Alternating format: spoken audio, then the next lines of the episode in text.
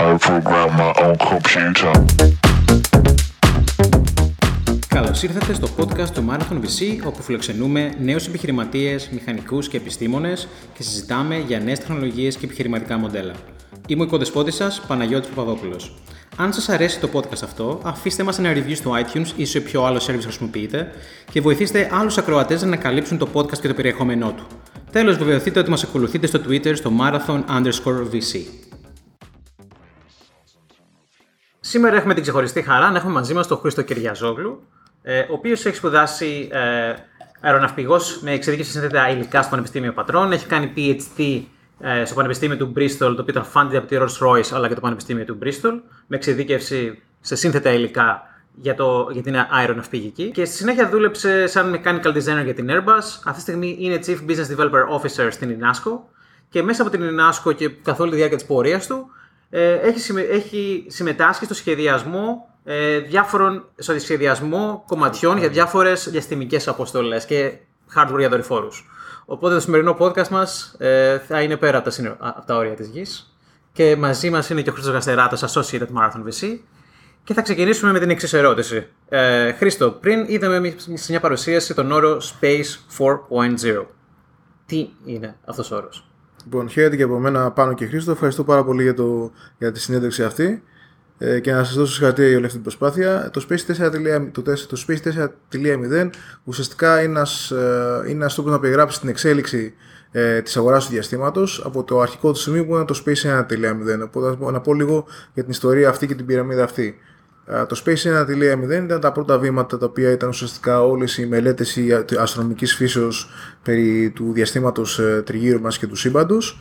Ε, στη συνέχεια προχώρησε η αγορά στο Space 2.0 που ουσιαστικά αυτό καλύφθηκε από τα Space Faring Nations που λέμε για παράδειγμα ΙΠΑ και η Ρωσία και ουσιαστικά χαρακτηρίστηκε από το Space Race ε, που συνέβη και μ, κατά την ε, ε, ψυχροπολεμική περίοδο. Μου φαίνεται όχι ψυχρο, κάπου εκεί ήταν το Space Το Race. κατά κύριο λόγο ήταν Ναι. θέμα αμυντικό, Ακριβώς. θέμα γοήτρου. Ακριβώς, ακριβώς, ακριβώς. Το Space λοιπόν προχωράμε στο Space 3.0 που ουσιαστικά είναι η δημιουργία και, η, α, και το τρέξιμο και το operation του Διεθνούς ε, Διαστημικού Σταθμού του NASA Space Station του ISS και πλέον σιγά σιγά φτάσαμε στο Space 4.0 το οποίο ουσιαστικά σημαίνει είναι η εισαγωγή όλων, είναι το άνοιγμα της χώρας της διαστημικής από τα αποκλειστικά Space Faring Nations και τους οργανισμούς τύπου NASA και ESA Άνοι- άνοιξε πλέον η αγορά για να μπορεί να υποδεχθεί και private companies ώστε να μπορούν να μπουν προς το privatization of space. Και μιλώντας για privatization of space, δηλαδή μιλάμε για ιδιωτικέ εταιρείες οι οποίες στέλνουν κάποιο υλικό, δορυφόρου κατά κύριο λόγο στην. ε, Space λοιπόν 4.0 είναι το άνοιγμα του χώρου της διαστημικής ε, ώστε να συμπεριλάβει και την ευρύτερη κοινωνία και τους πολίτες ε, και τις διάφορες μικρομεσαίες εξειδικευμένες εταιρείες και ιδιωτικές εταιρείες. και ουσιαστικά είναι όλο, αυτή, όλο αυτό το οικοσύστημα τε- του πώς μπορούμε να χρησιμοποιήσουμε τις διαστημικές εφαρμογές της τεχνολογίας για το πώς να κάνουμε καλύτερη την κοινωνία μας, να περι- παρακολουθήσουμε το περιβάλλον, ε, να κάνουμε space exploration με, με κύριο όχημα το, το privatization of space. Πολύ ωραία και εδώ νομίζω είμαστε όλοι λίγο πολύ ενήμεροι για τους δορυφόρους ή την παρακολούθηση της γης, είτε συνήθως με imagery, δηλαδή φωτογραφίες από το διάστημα, είτε με άλλους sensors οι οποίοι μπορεί να έχουν ε, hyperspectral φάσματα για να βλέπουμε π.χ. θερμοκρασίες ή να βλέπουμε θρέψη στα φυτά, μόλυνση. Και Ωραία. είναι κάποιες άλλες εφαρμογές οι οποίες θα ωφελήσουν την κοινωνία που πλέον μεταφέρονται στο διάστημα. Ναι, κυρίως, ε, κυρίως το διάστημα απο- αποτελείται από τρεις πυλώνες, είναι το upstream, το midstream και το downstream. Όλα αυτά που είπες τώρα είναι κυρίως στον χώρο του downstream, δηλαδή ουσιαστικά ε, εφαρμογές ε, γεωεπισκόπησης, geo, ε, geo, γεωλική- γεωεπισκόπησης, geo, geo-observation, για να μπορούμε να δούμε τη βιοποικιλότητα, τις μεταβολές στην, ε, στο περιβάλλον, να μπορούμε να προλάβουμε καταστροφές, να μπορούμε να κάνουμε ε, monitor των συνόρων μας για θέματα ασφαλείας ε, να μπορούμε να κάνουμε μόνο τα, τα επίπεδα του, ε, του νερού ή της υγρασίας ή επίσης να κάνουμε γεωρική παραγωγή ακριβίας, ε, high precision farming. Αυτές είναι μια από τις εφαρμογές που μπορεί να βρουν, ε, από- μια από τα- από τα applications που μπορούν να βρουν ε, ευρύτερη εφαρμογή.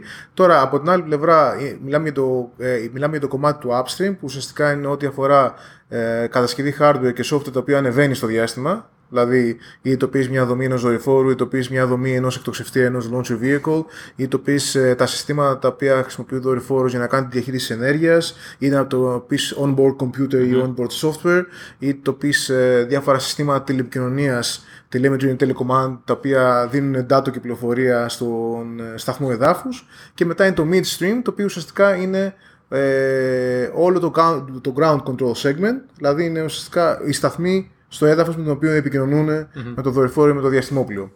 Οπότε, κατά κύριο λόγο, όπως μας το περιέγραψε, έχουμε στην ουσία ένα κομμάτι που είναι το infrastructure, το οποίο είναι το upstream, midstream, Ναι, ναι. ε, το οποίο μας κάνει enable να δημιουργήσουμε λύσεις οι οποίες βρίσκονται στο διάστημα. Και το downstream είναι στην ουσία η απόκτηση δεδομένων από παρατήρηση ε, έξω από, το, από την εξώσφαιρα της γης ε, για τον πλανήτη. Υπάρχουν κάποιες άλλες εφαρμογές ε, οι οποίες αυτή τη στιγμή έχουν αρχίσει να κερδίζουν ε, ε, έδαφος, για παράδειγμα το να κατασκευάζουμε υλικά σε συνθήκες μηδενικής βαρύτητας. Η απέτηση, η απέτηση λοιπόν να κατασκευάσουμε νέα υλικά τα οποία αντέχουν περισσότερο, έχουν καλύτερη συμπεριφορά σε πολύ έντονες και πολύ ακραίες συνθήκες χρήσης. Ε, όλη, ε, όλη αυτή η ανάπτυξη τεχνολογίας σίγουρα θα πάει και θα έρθει και προς τη γη και, με, με- και θα ε, μεταλαμπαδευτεί όλη αυτή η γνώση ώστε να κατασκευάσουμε εφαρμογές από, νέα- από τα νέα αυτά υλικά. Για να αμφισβήτω λοιπόν το διάστημα είναι ο καταλήτης για όλα αυτά τα πράγματα. Δηλαδή δεν κατασκευάζουμε μόνο υλικά για να πάνε στο δορυφόρο ή να πάνε στο, δια- στο διαστημόπλιο. Αυτά έχουν και εφαρμογή στην ε, καθημερινή μας ζωή. Ή όπως για παράδειγμα τα πρωτόκολλα ασφαλείας που χρειαζόμαστε, ή τα, κο- τα πρωτόκολλα encryption, οι νέοι κώδικες, οι νέοι αλγόριθμοι. Όλα αυτά είναι, έχουν ξεκάθαρη εφαρμογή. Πολύ ωραία. Όπως σε κάθε κύμα νέας τεχνολογίας, αυτή τη στιγμή βρισκόμαστε σε μια περίοδο που το κομμάτι του upstream και του midstream μάλλον είναι ο, μεγα... ο πιο έντονος χώρος για επένδυση. Έτσι. Θέλουμε να κάνουμε το space exploration ή το να πηγαίνουμε στο διάστημα φθηνότερο, ε, πιο repeatable. Ε, οπότε υπάρχει μια πλειάδα επιχειρήσεων η οποία προσπαθεί να λύσει αυτά τα προβλήματα. Έτσι. Όπως Με και, το- όπως και το χαρακτηριστικό downstream. παράδειγμα, η- Όπως και το η downstream, SpaceX. άλλωστε. Ωραία. Όπως και το- και το downstream, άλλωστε, που είναι όλες οι εφαρμογές γεωεπισκόπηση. Και αυτό είναι, είναι πάρα πολύ σημαντικό, καθότι αυτή τη στιγμή ε, όλα τα δεδομένα γεωεπισκόπησης η ESA τα έχει online. Ναι. Και μπορεί να τα πάρει μια εταιρεία και να κατασκευάσει έναν αλγόριθμο και ένα πακέτο softwareικό, δηλαδή ε, ένα πακέτο λυσμικού, το οποίο μπορεί να παράγει μια υπηρεσία σε έναν πιθανό πελάτη. Και παραδείγματα εδώ πέρα είναι, ας πούμε, π.χ. το Google Maps, θα μπορούσε να είναι από αυτές τις εταιρείες, ή το Mapbox, όλε τι εταιρείες χαρτογράφησης, οι οποίες φυσικά λαμβάνουν τα δεδομένα τους κατά κύριο λόγο από το διάστημα. Ακριβώς. Ε, οπότε τώρα, μιας και εσεί είστε active με την Ινάσκο σε αυτό το χώρο, ποιες είναι μερικές από τις ευκαιρίες που γεννιούνται για τους επιχειρηματίες του διαστήματος σε αυτό το τομέα; Ε, από ό,τι μας είπες, ένα πολύ μεγάλο κομμάτι τη στιγμή της πίτας των εσόδων από το διάστημα είναι υπηρεσίες για δορυφόρους. Και ένα ακόμα αρκετά μεγάλο είναι το να. Το manufacturing. το manufacturing του δορυφόρου. Manufacturing, ακριβώς. Ο- η αγορά, όπως είπα προηγουμένως, πέρα από, το, από τους πυλώνες του upstream, midstream και downstream, ε, σε, αν το δεις από ένα, να κάνεις απλά ένα βιομηχανικό φίλτρο, απαρτίζεται κυρίως από τέσσερις, ε, τέσσερις τομείς. Ο πρώτος είναι το satellite manufacturing. Το δεύτερο είναι δηλαδή η κατασκευή, ο σχεδιασμός και η κατασκευή και η επιστοποίηση κάτι το οποίο θα πετάξει. Το δεύτερο μεγάλο κομμάτι είναι το- το launch industry. Αυτό έχει, βγάλει, έχει, πολύ, έχει αποκτήσει πολύ φήμη και ειδικά τώρα τελευταία με τις τελευταίες επιτυχίες του Elon Musk και τις, τε- και τις, ε, που απογείωσε και ξαναπροσγείωσε αυτόματα και remotely τους επαναχρησιμοποιούμενους εκτοσευτήρες. Και Νομίζω ότι απογείωσε και το- αδικούμε και την Blue Origin εδώ πέρα, του Ναι. Jeff Bezos, η οποία το έχει και, κάνει την, αυτή και το την ίδιο. Blue Origin και την Blue Origin. Όλο αυτό το κομμάτι λοιπόν της εκτόξευσης. Αυτό είναι τεράστιο θέμα το launch industry και θα πω λίγο αργότερα γιατί είναι τεράστιο θέμα και έχει πάρα πολλά challenges.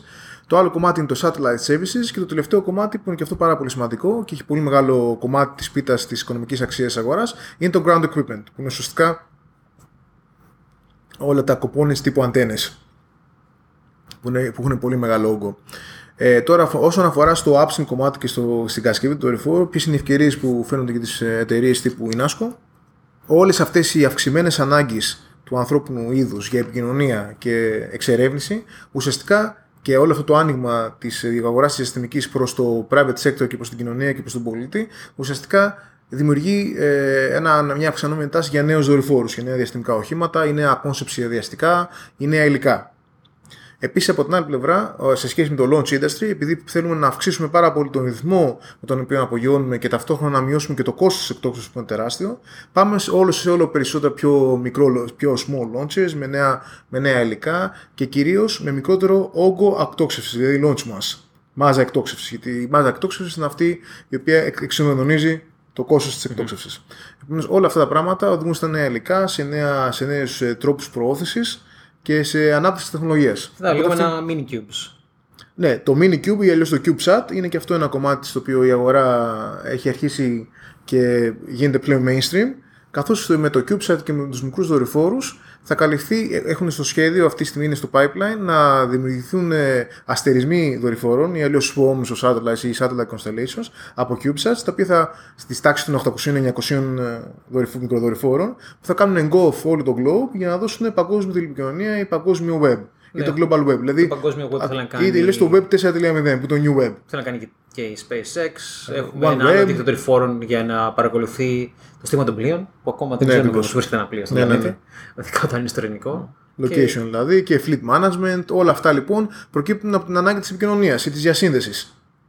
Αυτό λοιπόν, αυτή είναι η ανάγκη λοιπόν, η οποία δημιουργεί νέο sectors of economy, new sectors of economy και δημιουργεί, και με, δημιουργεί την, αυτή την ικανότητα στις μικρές εταιρείες και στις ευέλικτες εταιρείες να επενδύσουν και να, κάνουν, και να κάνουν achieve sustainable growth και να κάνουν προϊόντα δικά τους.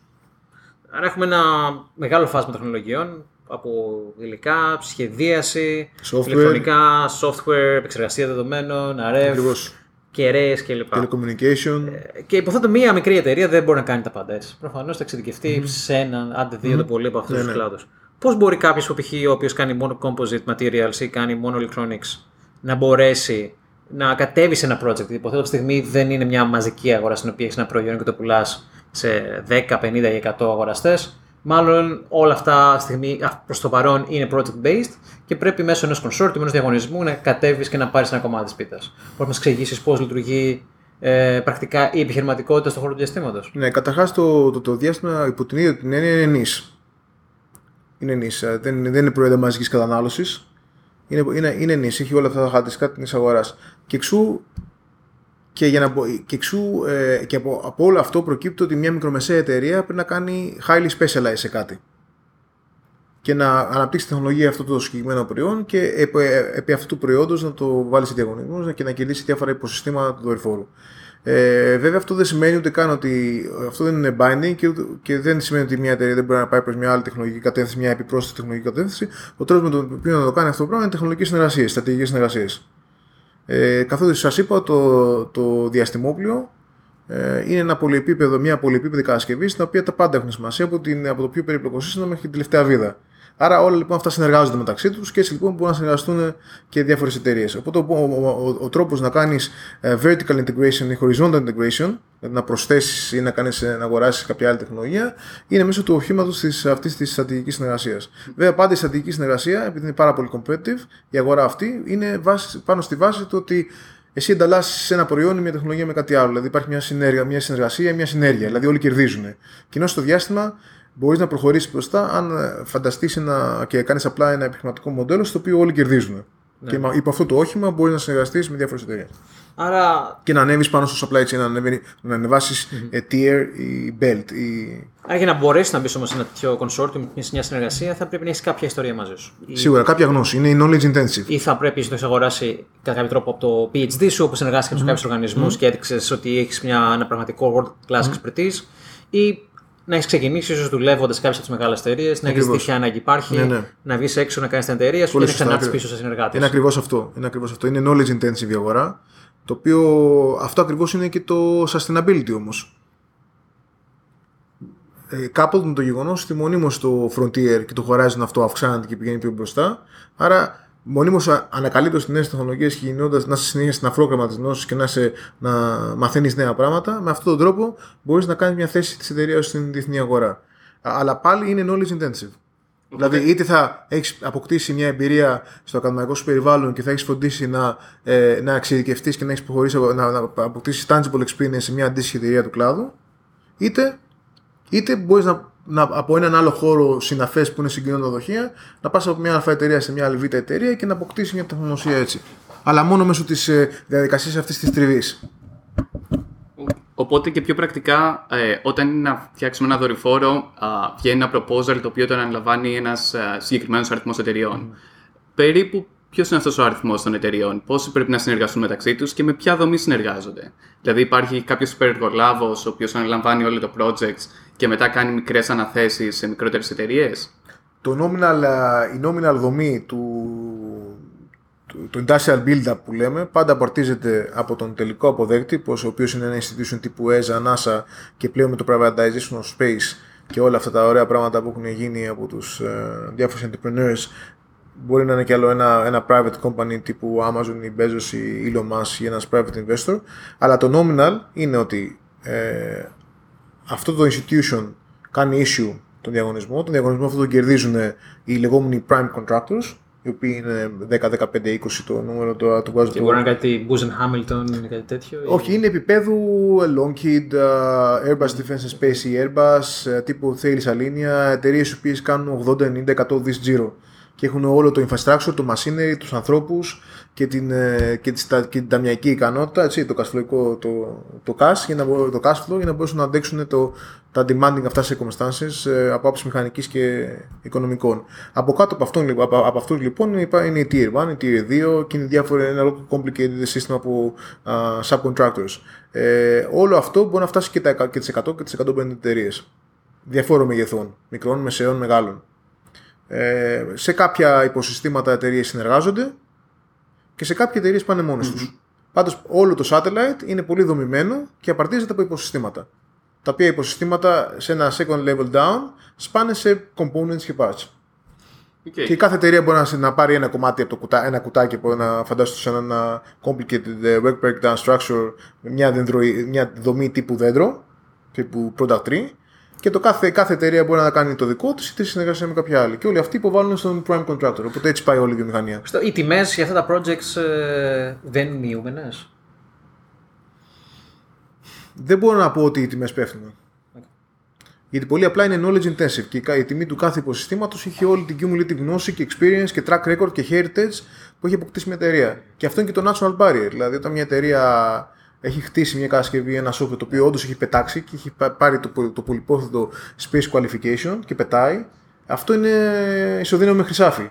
Δεν χάνει την αξία του αυτό. Δεν γίνεται όμως πιο προσβάσιμο τουλάχιστον ίσως στο near space ε, όσον αφορά όποια κατασκευή, όπως είπαμε, είπαμε CubeSats, να γίνεται φθηνότερο έτσι ώστε να. Γιατί βλέπουμε Ναι, ότι υπάρχει μα- αρκετή ακριβώς. επένδυση σε διαφορετικούς Ο τομείς. μοναδικό τρόπος να πέσεις το κόστος, είπε ένα πολύ ωραίο παράδειγμα, το CubeSat, για μένα πάρα πολύ χαρακτηριστικό, είναι η περίπτωση του CubeSat. Δηλαδή μπορεί να γίνει, να κα- γίνει, κάτι- να κάνει, γίνει κάτι τόσο πολύ standardized και mainstream, που πολλοί players να- στο landscape να μπαίνουν μέσα στο landscape, μέσα στην αγορά, έτσι ώστε supply and demand αυτομάτως είναι πέφτει το και πιο, κόστος. πιο repeat- repeatable. Είναι- είναι repeatable. Ενώ το Deep Space προφανώς ακόμα Όλο δεν πρωτότυπο. έχουμε Ακριβώς. φτάσει Το σε Deep Space είναι όλα ανταγωνισμό. prototypes. Το κάθε mission, η κάθε τοποθέτηση ενός δορυφόρου σε ένα συγκεκριμένο π.χ. point, το Lagrangian point ή πιο πέρα από αυτό προ το Deep Space. Το, κα- ο κάθε δορυφόρο έχει το διαφορετικό προφίλ mission και απαιτήσεις, άρα έχει διαφορετική κατασκευή. Όλα, εντάξει, όλε οι similar κατασκευές δεν έχουν ομοιότητες, αλλά το κάθε component ή instrument που πέφτει πάνω ή software έχει, αλλάζει. Οπότε εξ, εξ αυτού είναι πρωτότυπο. Άρα είναι λίγο δύσκολο να το κάνεις standardize. Πρακτικά, εφόσον η γνώση διαχέεται, οι δυνατότητες πλέον όλο και αυξάνονται. Βλέπουμε εταιρείες όπως εσείς που είσαστε σε μια μικρότερη αγορά να συνεργάζονται σε μεγάλα projects. Πώς, πώς μοιάζει να είναι το, το μέλλον της επιχειρηματικότητας ε, σε αυτό το χώρο; Ε, μοιάζει να είναι πιο consolidated ή μοιάζει να, να ανοίγεται, να δίνονται ευκαιρίες και σε μικρότερες εταιρείες; Αυτή τη στιγμή, όπως σας είπα προηγουμένως, βρισκόμαστε στο Epoch, στο, στην εποχή του Space 4.0, δηλαδή το privatization of space, δηλαδή η είσοδος όλων και παραπάνω ιδιωτικών παικτών στο landscape είναι γεγονός, όλο και αυξάνεται αυτό. Άρα για το, για το άμεσο μέλλον, ε, προβλε... όσον αφορά την επιχειρηματικότητα, προβλέπεται όλο και περισσότερες εταιρείες, ε, ιδιωτικές εταιρείες να μπαίνουν στο χώρο Ποια είναι και να μερικά... λειτουργούν συνεργατικά προς αυτό.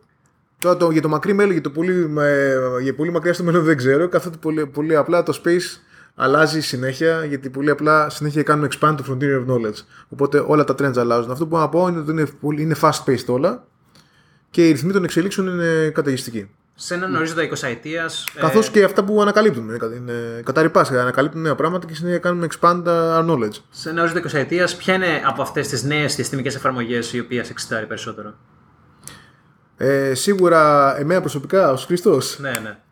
Εμένα προσωπικά ως Χρήστος με εξητάρει το, το κομμάτι των υλικών, το κομμάτι της προώθησης ή αλλιώς της πρόωσης, καθότι πάρα πολύ απλά, καθώς επειδή είμαι και Star Wars fan και, και Star Trek fan, είμαι λίγο sci-fi γενικότερα τύπος. Αυτό που με εξητάει πραγματικά είναι το θέμα της προ, της πρόθεση της πρόθεση. Γιατί πολύ απλά, ό,τι έχουμε τώρα, είτε το πεις chemical propulsion, είτε το πεις ion propulsion, έχει κάποια, έχει κάποια barriers και δεν μπορούμε να πάμε πολύ μακριά. Δηλαδή, αυτό που λέμε το expansion του encolorization of space περνάει μέσα από το ε, κομμάτι της ε, πρόωση των δορυφόρων. Δηλαδή, χρειαζόμαστε ένα σύστημα το οποίο να μας πηγαίνει πιο γρήγορα, πολύ πιο γρήγορα ε, στον τελικό προορισμό. Αλλά είναι πολλά επίσης. Αλλά είναι, είναι τεράστιο το θέμα που έθιξε. Υπάρχουν άλλα τεράστια προβλήματα. Έχει ένα τεράστιο ερωτηματικό στο θέμα του, του human psychic. Όσον αφορά την απομόνωση. Είναι πάρα πολλά τα πράγματα τα οποία έχουμε να ανακαλύψουμε. Επίσης, ένα άλλο κομμάτι το οποίο με, με εξητάρει είναι το λεγόμενο Lunar Village. Είναι το ένα μεγάλο project το οποίο όλες προσπαθεί τώρα, τουλάχιστον από όσο ξέρω, η Ευρωπαϊκή Υπηρεσία Διαστήματο και η NASA να, και οι άλλοι οργανισμοί να κάνουν μια διεθνή βάση στο, στη Σελήνη, ώστε να μπορέσουμε να εξερευνήσουμε όλες αυτές τις, ε, τις επιδράσεις, τις, τις ε, βραχυπρόθεσμες, όχι τις, τις ε, ουσιαστικές επιδράσεις του, της, ε, της απομόνωσης στο διάστημα στο ανθρώπινο psychic. Άρα είναι τα υλικά, είναι η πρόωση Η ψυχολογία. και η ψυχολογία, δηλαδή το human side of things. Ok, έρχονται exciting πράγματα. Το, το ζήτημα εδώ είναι κιόλας όμως ο, ο ρυθμός ανάπτυξης τεχνολογίας θεωρείς ότι έχει μειωθεί α, σε σχέση ας πούμε, με τις χρυσές εποχές όπως ήταν το, το Space Race. Θέλω να πω δηλαδή α, τη δεκαετία του 60, του 70 γίνανε τεράστια άλματα μπροστά. Πλέον δίνεται έμφαση στο να γίνουν τόσο μεγάλα άλματα τεχνολογικά σε σχέση με το διάστημα. Δηλαδή πέφτουν τόσα χρήματα, υπάρχουν τόσο μεγάλα budgets. Τότε η NASA είχε ένα σημαντικό ποσοστό του ΑΕΠ της Αμερικής. Πλέον δεν έχει αυτό το ποσοστό. Τα private χρήματα που πέφτουν στο χώρο είναι ικανά να κλείσουν αυτές τις τρύπες και να δώσουν την όθηση ε, για ανάπτυξη της καινοτομίας στο χώρο. Σημαντική ερώτηση που έκανες. Αυτή τη στιγμή δεν γνωρίζω, δεν είναι στην ειδικότητά μου, δεν γνωρίζω αν τα private budgets είναι τόσο πολλά. Έχω την αίσθηση ότι δεν είναι τόσο πολλά ε, και γιατί βλέπω ότι γίνεται μια συνεχή προσπάθεια να κάνουμε introduce capital ε, στο χώρο αυτό. Να μαζευτεί δηλαδή private funding για να μπορέσουν οι εταιρείες να ξεφύγουν και να κάνουν ανάπτυξη τεχνολογίας, γιατί δυστυχώς το διάστημα είναι capital intensive. Η τη ΣΥΖΑ και αυτό είναι λογικό, καθώς η NASA και η ΙΖΑ είναι κρατικά, κρατικοί προπολογισμοί. Mm-hmm. Είναι συνεισφορές, ε, τουλάχιστον η ΙΖΑ είναι συνεισφορές κρατών. Επίσης, ε, συνεισφορές κρατών από εκεί προκύπτει. Τώρα, όσον αφορά στον ρυθμό εξέλιξης τεχνολογίας, η, η τεχνολογία δεν εξελίσσεται, μπορεί να έχει κάποια ups and downs. Ε, δεν ξέρω αν είναι τόσο σκόπιμο να το συγκρίνουμε με το Space 1.0 ή Space 2.0, γιατί τότε ήμασταν πολύ πιο χαμηλά Οπότε ξέρεις, η, η βηματική εξέλιξη, το, το κλάσμα τέλος πάντων είναι πολύ πιο μεγάλο. Σωστά. Ναι, και μην ξεχνάμε βέβαια και ότι στον χώρο των υπολογιστών οι πρώτοι υπολογιστές ήταν φάνητα από στρατιωτικού για να αποδικοποιούν μηνύματα. Πιστεύω ότι αυτή τη στιγμή στο κομμάτι της πρόσκληση των υλικών είμαστε σε έτοιμοι να γίνει ένα, η αίσθηση με προσοχή να γίνει ένα breakthrough. Cambrian explosion. Ε, ναι, ναι. Ένα explosion. Ε, Χρήστο, θα θέλεις να μας πεις και μερικά λόγια για την ΙΝΑΣΚΟ αλλά και γενικότερα για το χώρο της διαστημικής τεχνολογίας στην Ελλάδα, μιας και είναι άγνωστος στους περισσότερους. Ναι, ναι, βέβαια. Ε, η ΙΝΑΣΚΟ λοιπόν είναι από το 1989. Είμαστε το, το κομμάτι, το, το core capability πάτα ήταν σχεδιασμός, κατασκευή, ε, μελέτη, κατασκευή, συναρμολόγηση και τελική παράδοση αεροναυπηγικών κατασκευών για εταιρείες ηγέτες του κλάδου τύπου Airbus, τύπου Dassault Aviation, τύπου Safran Snecma ε, όσον αφορά αεροπορικά components από σύνθετα υλικά ή από μεταλλικά υλικά και τα τελευταία 7 χρόνια ε, μπήκαμε στην αγορά της διαστημικής και κυρίως στην αγορά της, ε, του European Space Agency και κερδίσαμε μετά από διεθνείς διαγωνισμούς τη συμμετοχή μας σε κάποια διαστημικά προγράμματα, εκ των οποίων το πιο πρόσφατο είναι το, αυτό που έχει λάβει και κάπως, κάπως ο Παπλής στη εθνική αγορά. Συμμετέχουμε στη διαστημική αποστολή που θα πάει στο ΔΙΑ το 2022 και η εταιρεία κατασκευάζει εδώ στην Ελλάδα συγκαταστάσει μας, σχεδιάζει και κατασκευάζει ε, μαζί με κάποιους άλλους συνεργάτες, την εξειδικευμένους συνεργάτες, το μοντέλο εδάφους, που είναι ένα από τα, από τα δύο ή τρία μοντέλα τα οποία, είναι, ε, τα οποία παρτίζουν τα διαστημόπλια της αποστολής. Ε, και αυτή τη στιγμή, μέσα από, αυτού του, μέσα από αυτή τη συμμετοχή, όντως είμαστε στο κέντρο της Ευρωπαϊκής Διαστημικής Αγοράς, είμαστε super challenged και πολύ ευχαριστημένοι σε αυτό, είναι πολύ demanding. Ε, τώρα όσον αφορά στην αγορά, την αγορά της διαστημικής στην Ελλάδα ε, έχουν πλέον, υπάρχει ένας, σαφή, ένας μεγάλος αριθμός ε, επιχειρήσεων με πολύ υψηλή εξειδίκευση. Ε, χίλιους ή δύο χιλιάδες οργανωμένους ε, όλα across the board, μηχανολόγους, αναπηγούς από, συγγνώμη, από ηλεκτρολόγους, από software developers, από business managers, από Ε, και, είναι, και αυτό εξελίσσεται. Έχουμε, ενώσεις, έχουμε κάνει βιομηχανικές ενώσεις, ε, την EVD και το Space Cluster, ε, κερδίζουμε προγράμματα και τα πράγματα είναι πολύ εξελίξιμα. Θα έλεγα υπάρχει πολύ potential και αυτό προκύπτει κυρίως από το γεγονός ότι οι Έλληνες επιστήμονες και μηχανικοί έχουν πολύ καλή εξειδίκευση και πολύ καλό ε, φυσικό, μαθηματικό και μηχανολογικό ηλεκτρολογικό background. Μπορείς να μας αναδείξεις έτσι δύο-τρία περιστατικά που ελληνικές εταιρείες συμμετείχαν σε μεγάλε εφαρμογές; Και είναι σχετικά αναγνωρίσιμη. Δηλαδή, τώρα μιλάμε για την αποστολή στην οποία συμμετέχετε στο, στους πλανήτες του Στον Δία. πλανήτη, του Δι- στο πλανήτη του Δία, που εμείς είμαστε η Νάσκο Ελλάς. Σε αυτήν βέβαια συμμετάσχουν πρόσφατα και άλλες εταιρείες, αν, αν με απατάει και ζητώ συγγνώμη αν δεν θυμάμαι όλα τα ονόματα.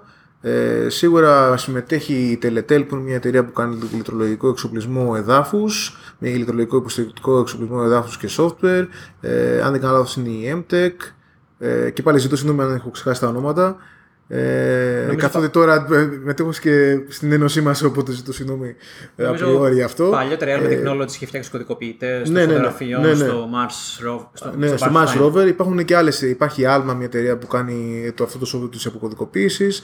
Έχουμε συμμετάσχει και σε άλλες αποστολές όπως ο Ευκλήδης, που είναι ουσιαστικά ένα τηλεσκόπιο το οποίο μετράει την ύπαρξη της μαύρης ύλης ε, και έχει πάρει το όνομά του από τον Ευκλήδη, Γλίδη Euclid. Υπάρχει επίσης συμμετοχή ελληνικών εταιριών σε ένα μεγάλο πρόγραμμα κατηγορίας JUICE, το οποίο ονομάζεται, ονομάζω- ονομάζεται υπάρχει ακόμα Solar Orbiter, που ουσιαστικά είναι ένα διαστημόπλαιο, ένας δορυφόρος ο οποίος παρατηρεί τον ήλιο. Πολύ σημαντική δουλειά αυτή, γιατί και στην, ε, η αποστολή αυτή είναι εξαιρετικά σημαντική, καθότι μπορεί να βλέπει τις εξελίξεις του ήλιου που επηρεάζουν άμεσα τη ζωή εδώ στη γη. Έτσι. Ωραία, Δηλαδή, μια- και- Ένα solar flare μπορεί να καταστρέψει όλες τις επικοινωνίες ή να δημιουργήσει σοβαρό, σοβαρό πρόβλημα. Στον χώρο των software startups συνήθως ξέρεις, εμείς κοιτάμε για εταιρείες οι οποίες θα έχουν πολύ μεγάλο reach, ε, revenues σε δεκάδες ή εκατοντάδες εκατομμύρια και ίσως έρχεται μια πολυπόθητη εξαγορά από μια εταιρεία τύπου Google, Salesforce ή Amazon. Ποια θα ήταν η αντίστοιχη στιγμή για το χώρο του διαστημική τεχνολογίας στην Ελλάδα, Τι θα ήταν ένα event που θα είχε προκύψει ίσως κάποια στιγμή από μια ελληνική εταιρεία η οποία θα άλλαζε τον κλάδο μια για πάντα. Δύσκολη ερώτηση αυτή. Ε, νομίζω, επειδή πάντα πιστεύω εγώ προσωπικά στο στοιχείο της επικοινωνίας και στη μαγεία της επικοινωνίας, το να ερχόταν ένας μεγάλος ambassador του εξωτερικού στην Ελλάδα ή ένα σύνολο στρατηγικών επενδυτών ε, με την πρόθεση να επενδύσουν σε κάποιες εταιρείες και τεχνολογίες, σίγουρα θα έχει ένα φοβερό α, impact από άψη επικοινωνιακό αλλά και ουσιαστικό. Ε, η συμμετοχή των ελληνικών και η δημιουργία τεχνολογι- ελληνικών τεχνολογιών που πάνε πάνω σε αποστολές και παίρνουν διεθνή, διεθνές exposure από δισογραφικά πρακτορία, από διάφορους οργανισμούς. Αυτό το πράγμα, αν, επικοινωνηθεί- αν το επικοινωνήσουν στο ελληνικό κοινό και πάλι θα αλλάξει κατακλυσμικά τα πράγματα από την έννοια ότι πλέον νέοι σπουδαστές, οι άνθρωποι οι οποίοι βιώνουν προβλήματα εξαιτίας της κρίσης και του recession ή σκέφτονται να φύγουν, μπορούν να δουν ότι εδώ πέρα στη χώρα μας υπάρχει opportunity ε, και βάσεις για να κάνεις κάτι σημαντικό στη τεχνολογία. Δεν χρειάζεται δηλαδή. Θα συντι... Πρέπει να γίνει κάτι το οποίο να οδηγήσει στην ελα- ελαχιστοποίηση του λεγόμενου brain drain. Το οποίο το υφιστάμεθα όλοι. Είναι χαρακτηριστικό της της κρίσης. Ε, οπότε κι- κοινώς αυτά τα δύο πράγματα. Δηλαδή να, να μπορέσουν να έρθουν επενδυτές οι οποίοι να έχουν, να έχουν τον brand και να μπορούν να φέρουν χρήματα στην, σε ελληνικές εταιρείες για να αναπτύξουμε ιδέε τεχνολογίες. Και δεύτερον, να κατασκευάζουμε τεχνολογίες που να έχουν το μέγιστο impact στους ε, μεγάλους prime contractors και στα μεγάλα institutions. Και αυτό το πράγμα να γίνει τη σήμαινη στο κοινό και να το μάθει πλέον ο κόσμος ότι υπάρχει και η αγορά της διαστημικής στην Ελλάδα. Καθότι τώρα τελευταία μπορώ να πω ότι δεν, ο κόσμος δεν το γνωρίζει. Δηλαδή, ακόμα και στον προσωπικό μου κύκλο, ε, όλοι το ακούνε λίγο με κάπως περιέργεια. Ο χώρος, επιχειρηματικά, ο χώρος της ανάπτυξης εφαρμογών για το διάστημα είναι ένας ιδιότυπος χώρος σε σχέση κυρίως με τα timescales που υπάρχουν. Θα ήθελα να μας δώσεις λίγο περισσότερο context σε αυτό. Δηλαδή, μας είπες πριν ότι υπάρχει ακόμα και το request for interest όταν βγαίνει ένα πρόγραμμα ε, και φτάνεις μετά στο request for quotation και μετά σιγά σιγά στην ανάπτυξη και και μέχρι να ε, γίνει το delivery. Ε, Ποιο είναι αυτό το timescale, δηλαδή πόσο χρόνο μπορεί να πάρει ένα τέτοιο project ή πόσο χρόνο παίρνει το μέσο project; Η διαδικασία του όταν έχετε μια μεγάλη, ένα μεγάλο institution και ξεκινάει όλο αυτό το. το μεγα- τα μεγάλα institutions πάνε πρώτα στους μεγάλους, στου μεγάλες εταιρείες, στα μεγάλα στους μεγάλους primes και κάνουν κάποιο study για το mission αυτό. Αυτό το study, το preliminary study, αλλιώς το, το phase A, ε, τελειώνει, μπορεί να πάρει και 1,5 και 2 χρόνια. Από την αρχή, δηλαδή από τα σπάργανά του. Από εκεί και πέρα λοιπόν αποφασίζουν ποια είναι η αποστολή και οι προδιαθέσεις της αποστολής και πώς θα, ε, τι, ποιο, ποιο, ποιος είναι ο ρόλος που, θα εκπλη- που θα εκπληρεί αυτή η αποστολή και κάνουν issue τα RFI campaigns για να πάρουν μια ιδέα των τεχνολογιών που μπορούν να βάλουν πάνω, του σχετικού κόστους ή του χρονοδιαγράμματος υλοποίησης. Αυτό το campaign μπορεί να πάει και ένα και ένα μισό χρόνο. Δηλαδή, μέχρι τη στιγμή που θα φτάσουμε από, την, από τα σπάργανα τη αποστολή μέχρι και να φτάσει στο επίπεδο να κάνουμε διαγωνισμούς ή όλες οι εταιρείες να πάρουμε ένα κομμάτι υποσυστήματος, μπορεί να περάσουν και δύο και τέσσερα χρόνια μέχρι εκείνο το σημείο. Από εκείνο το σημείο και μετά, όταν π.χ. επιλεχθεί ένα industrial consortium, ένας ε, χρόνος ανάπτυξης μια μεσαίου μεγέθους αποστολής μπορεί να πάει στα 3 με 4 χρόνια. Okay, οπότε... Δηλαδή, άρα μιλάμε για ένα κύκλο από τα σπάργανα ενδεχομένως και, ε, και 6 8 χρόνια. Okay. Η αλήθεια είναι ότι έχει ένα long development, development curve από την άψη του, αν πας να το προσεγγίσεις υπό το φίλο του ενός venture, venture capital, ενός στρατηγικού επενδυτή, πρέπει να είσαι μέσα από το long run που λένε. Δεν είναι κάτι το οποίο βάζεις λεφτά και βγαίνεις γρήγορα. Γιατί πολύ απλά δεν είναι custom, δεν είναι mainstream. Και πώς βγαίνεις; Πώς βγαίνεις από την επένδυση εννοείς; Το Αυτό exit; το είναι ένα dividend based. ε, Το ένα, ένα, ένα nominal exit strategy που έχω δει να συμβαίνει είναι ένα buyout. Που είναι από μια μεγάλη εταιρεία που έρχεται ένας μεγάλος prime και κάνει buyout. Airbus, ε, τύπου. τύπου αυτού του επίπεδου. Εντάξει, δεν θέλω να δείξω ότι είμαι biased προς συγκεκριμένα ονόματα. έτσι. Αυτά τα λες εσύ. Και, ξε- ε, μέσα από αυτή τη διαδικασία που λες ότι α, μέσα από το buyout. Αλλά τι αυξάν, αυξάνεται ραγδαία η αξία μιας εταιρείας. Ραγδαία. Αυξάνεται ραγδαία και τι αγοράζει μια εταιρεία όταν έρχεται στο χώρο. Αγοράζει την τεχνογνωσία του προσωπικού, είναι κάτι σαν acqui-hire ή αγοράζει κάποιες πατέντες που έχουν προκύψει στην πορεία. ή κάποιες certifications. Το certification είναι κάτι το οποίο πρέπει να το μάθεις, δεν μπορεί να το αγοράσεις έτσι. Δηλαδή, όταν να κατασκευάσεις ένα software, δηλαδή όταν θες να αποκτήσεις ένα workflow για να δημιουργήσεις ένα προϊόν, πρέπει να το μάθεις, να το τρέξεις. Δεν μπορεί να το αγοράσεις και να έρθεις. Είσαι δηλαδή επικεντρωμένη στον άνθρωπο εδώ πέρα, δεν είσαι επικεντρωμένος στο μηχάνημα. Οπότε δεν μπορεί να το αγοράσεις το qualification για να μπεις στο space. Αυτό είναι ένα natural barrier από αυτή την έννοια. Αλλά από την άλλη πλευρά είναι και μια προστασία των εταιρείων οι οποίοι αναπτύσσονται στο space, γιατί είναι πολύ unique αυτό που ξέρουν. Δηλαδή, αν αποκτήσουν κάποιο, κάποιο brand και κάποια θέση στην αγορά, μπορούν να το προστατεύσουν εξαιτίας αυτού, γιατί είναι our own technological know-how και έτσι να κάνουν, sustainable, να κάνουν achieve uh, sustainable uh, development και sustainable finances και κέρδη. Δηλαδή, πλέον η αγο- η αγορά του διαστήματος είναι πάρα πολύ επικερδής ε, όσον αφορά το κομμάτι ενός στρατηγικού επενδυτή. Παρότι τα μηχανήματα παραγωγής μπορεί να το κόστος απόκτησης αυτό να είναι υψηλό. Δηλαδή δεν μπορώ να σου πω σε επίπεδο επένδυσης τα return on investment τι είναι σε νούμερο τύπου ποσοστιαία, αλλά μπορώ να σου πω ότι από τα 10 ευρώ που μπορείς να επενδύσεις στο space ε, και 7 και 8 ευρώ γυρνάνε πίσω. Α- Αν αναπτύξει Έχει- τεχνολογίες. Έχει, έχει πολύ high. Έχει παχυλά margins. Έχει, ναι, έχει πολύ παχύ margin. Ναι. Κάτι άλλο που θα προσθέσει εσύ; Όσον αφορά το brain drain, θα ήθελα να πω και πάλι. Για το societal κομμάτι του θέματος. Δηλαδή είναι ο μοναδικός τρόπος, ε, αν δείτε τώρα αυτή τη στιγμή στο διαδίκτυο, οι εταιρείε οι εταιρείες διαστημικής σε μια Ελλάδα που τολμώ να πω ότι πάσχει από. Δεν μπορείς να πω, ίσως είναι σκληρή αυτή η λέξη, πά- πάσχει από μια ελαφριά απογοήτευση στο θέμα του εργασιακού. Ε, βγα- βγαίνουν δουλειές. Γιατί πολύ απλά είναι πρόγραμμα. Παίρνουμε προγράμματα, κερδίζουμε προγράμματα, Θέλουμε μηχανικούς έξυπνους, καλούς, out of the box, ε, forward ε, solution providers και forward thinkers και team, build- με πολύ team spirit και Τι να, είδους να δημιουργήσουν μηχανικούς πράγματα. Ψάχνετε, ψάχνετε αεροναυπηγούς. Μηχανολόγους, ναυπηγού. Εμείς προσωπικά ψάχνουμε, προσωπικά η εταιρεία μας η NASCO ε, ψάχνει κατά κύριο λόγο μηχανολόγους, μηχανικούς, μηχανολόγους, ναυπηγού, σχεδιαστές, ε, μηχανικούς υλικών, ε, άνθρωποι που έχουν ε, ειδικότητα στην παραγωγή, στο manufacturing. Αυτά είναι κατά κύριο λόγο γιατί πολύ απλά το core, και το core expertise μας είναι structures and mechanisms, δηλαδή είναι δομές αεροσκαφών και δορυφόρων και μηχανισμοί, αυτών, ε, μηχανισμοί ακριβίας. Ε, αυτό ψάχνουμε εμείς κατά κύριο λόγο. Ε, ή τεχνικό προσωπικό στην παραγωγή, στο assembly, στην αναμολόγηση, στον χειρισμό μηχανημάτων. Τέτοιες ειδικότητες ψάχνουμε. Τι γενικά. background έχει ένας άνθρωπος που είναι στη γραμμή παραγωγής; Σίγουρα είναι, σίγουρα είναι mechanical, ε, είτε από κάποιο τεχνολογικό ίδρυμα, είτε από κάποιο πολυτεχνείο. Ε, αλλά επίσης μπορεί να έχει και κάποιο άλλο background ε, τεχνικό, να μην είναι αναγκαστικά μηχανικός, γιατί πολύ απλά όλες οι εταιρείες, η NASA και όλες οι υπόλοιπες εταιρείες δίνουμε training στον κάθε χειριστή ενός μηχανήματος. Πολύ ωραία. Δηλαδή αυτό έχω να πω για το διάστημα ότι είναι το μοναδικό το οποίο μπορεί να φέρει πραγματική εξέλιξη, ε, reduction of brain drain, κέρδη και sustainable development και πραγματικά να αλλάξει την κοινωνία. Και εδώ στην Ελλάδα υπάρχει πολύ know-how και πολύ value. Σας ευχαριστούμε πολύ Χρήστο για το podcast αυτό και ελπίζουμε η Ελλάδα α, πέρα από το χώρο του shipping να γίνει και leader και στον χώρο του space, aerospace shipping. Ευελπιστούμε. Να είστε καλά. Ευχαριστούμε πολύ που μας ακούσατε και μην ξεχνάτε να γραφτείτε στο podcast μέσω του iTunes ή του SoundCloud. Αν σας άρεσε αυτό το επεισόδιο, θα σας ήμουν ευγνώμων αν το μοιραζόσασταν στα social media. Όπως πάντα, είμαστε ανοιχτοί σε προτάσεις για νέους ομιλητές και θέματα μέσω του λογαριασμού μας στο Twitter marathon underscore VC. Μέχρι την επόμενη φορά.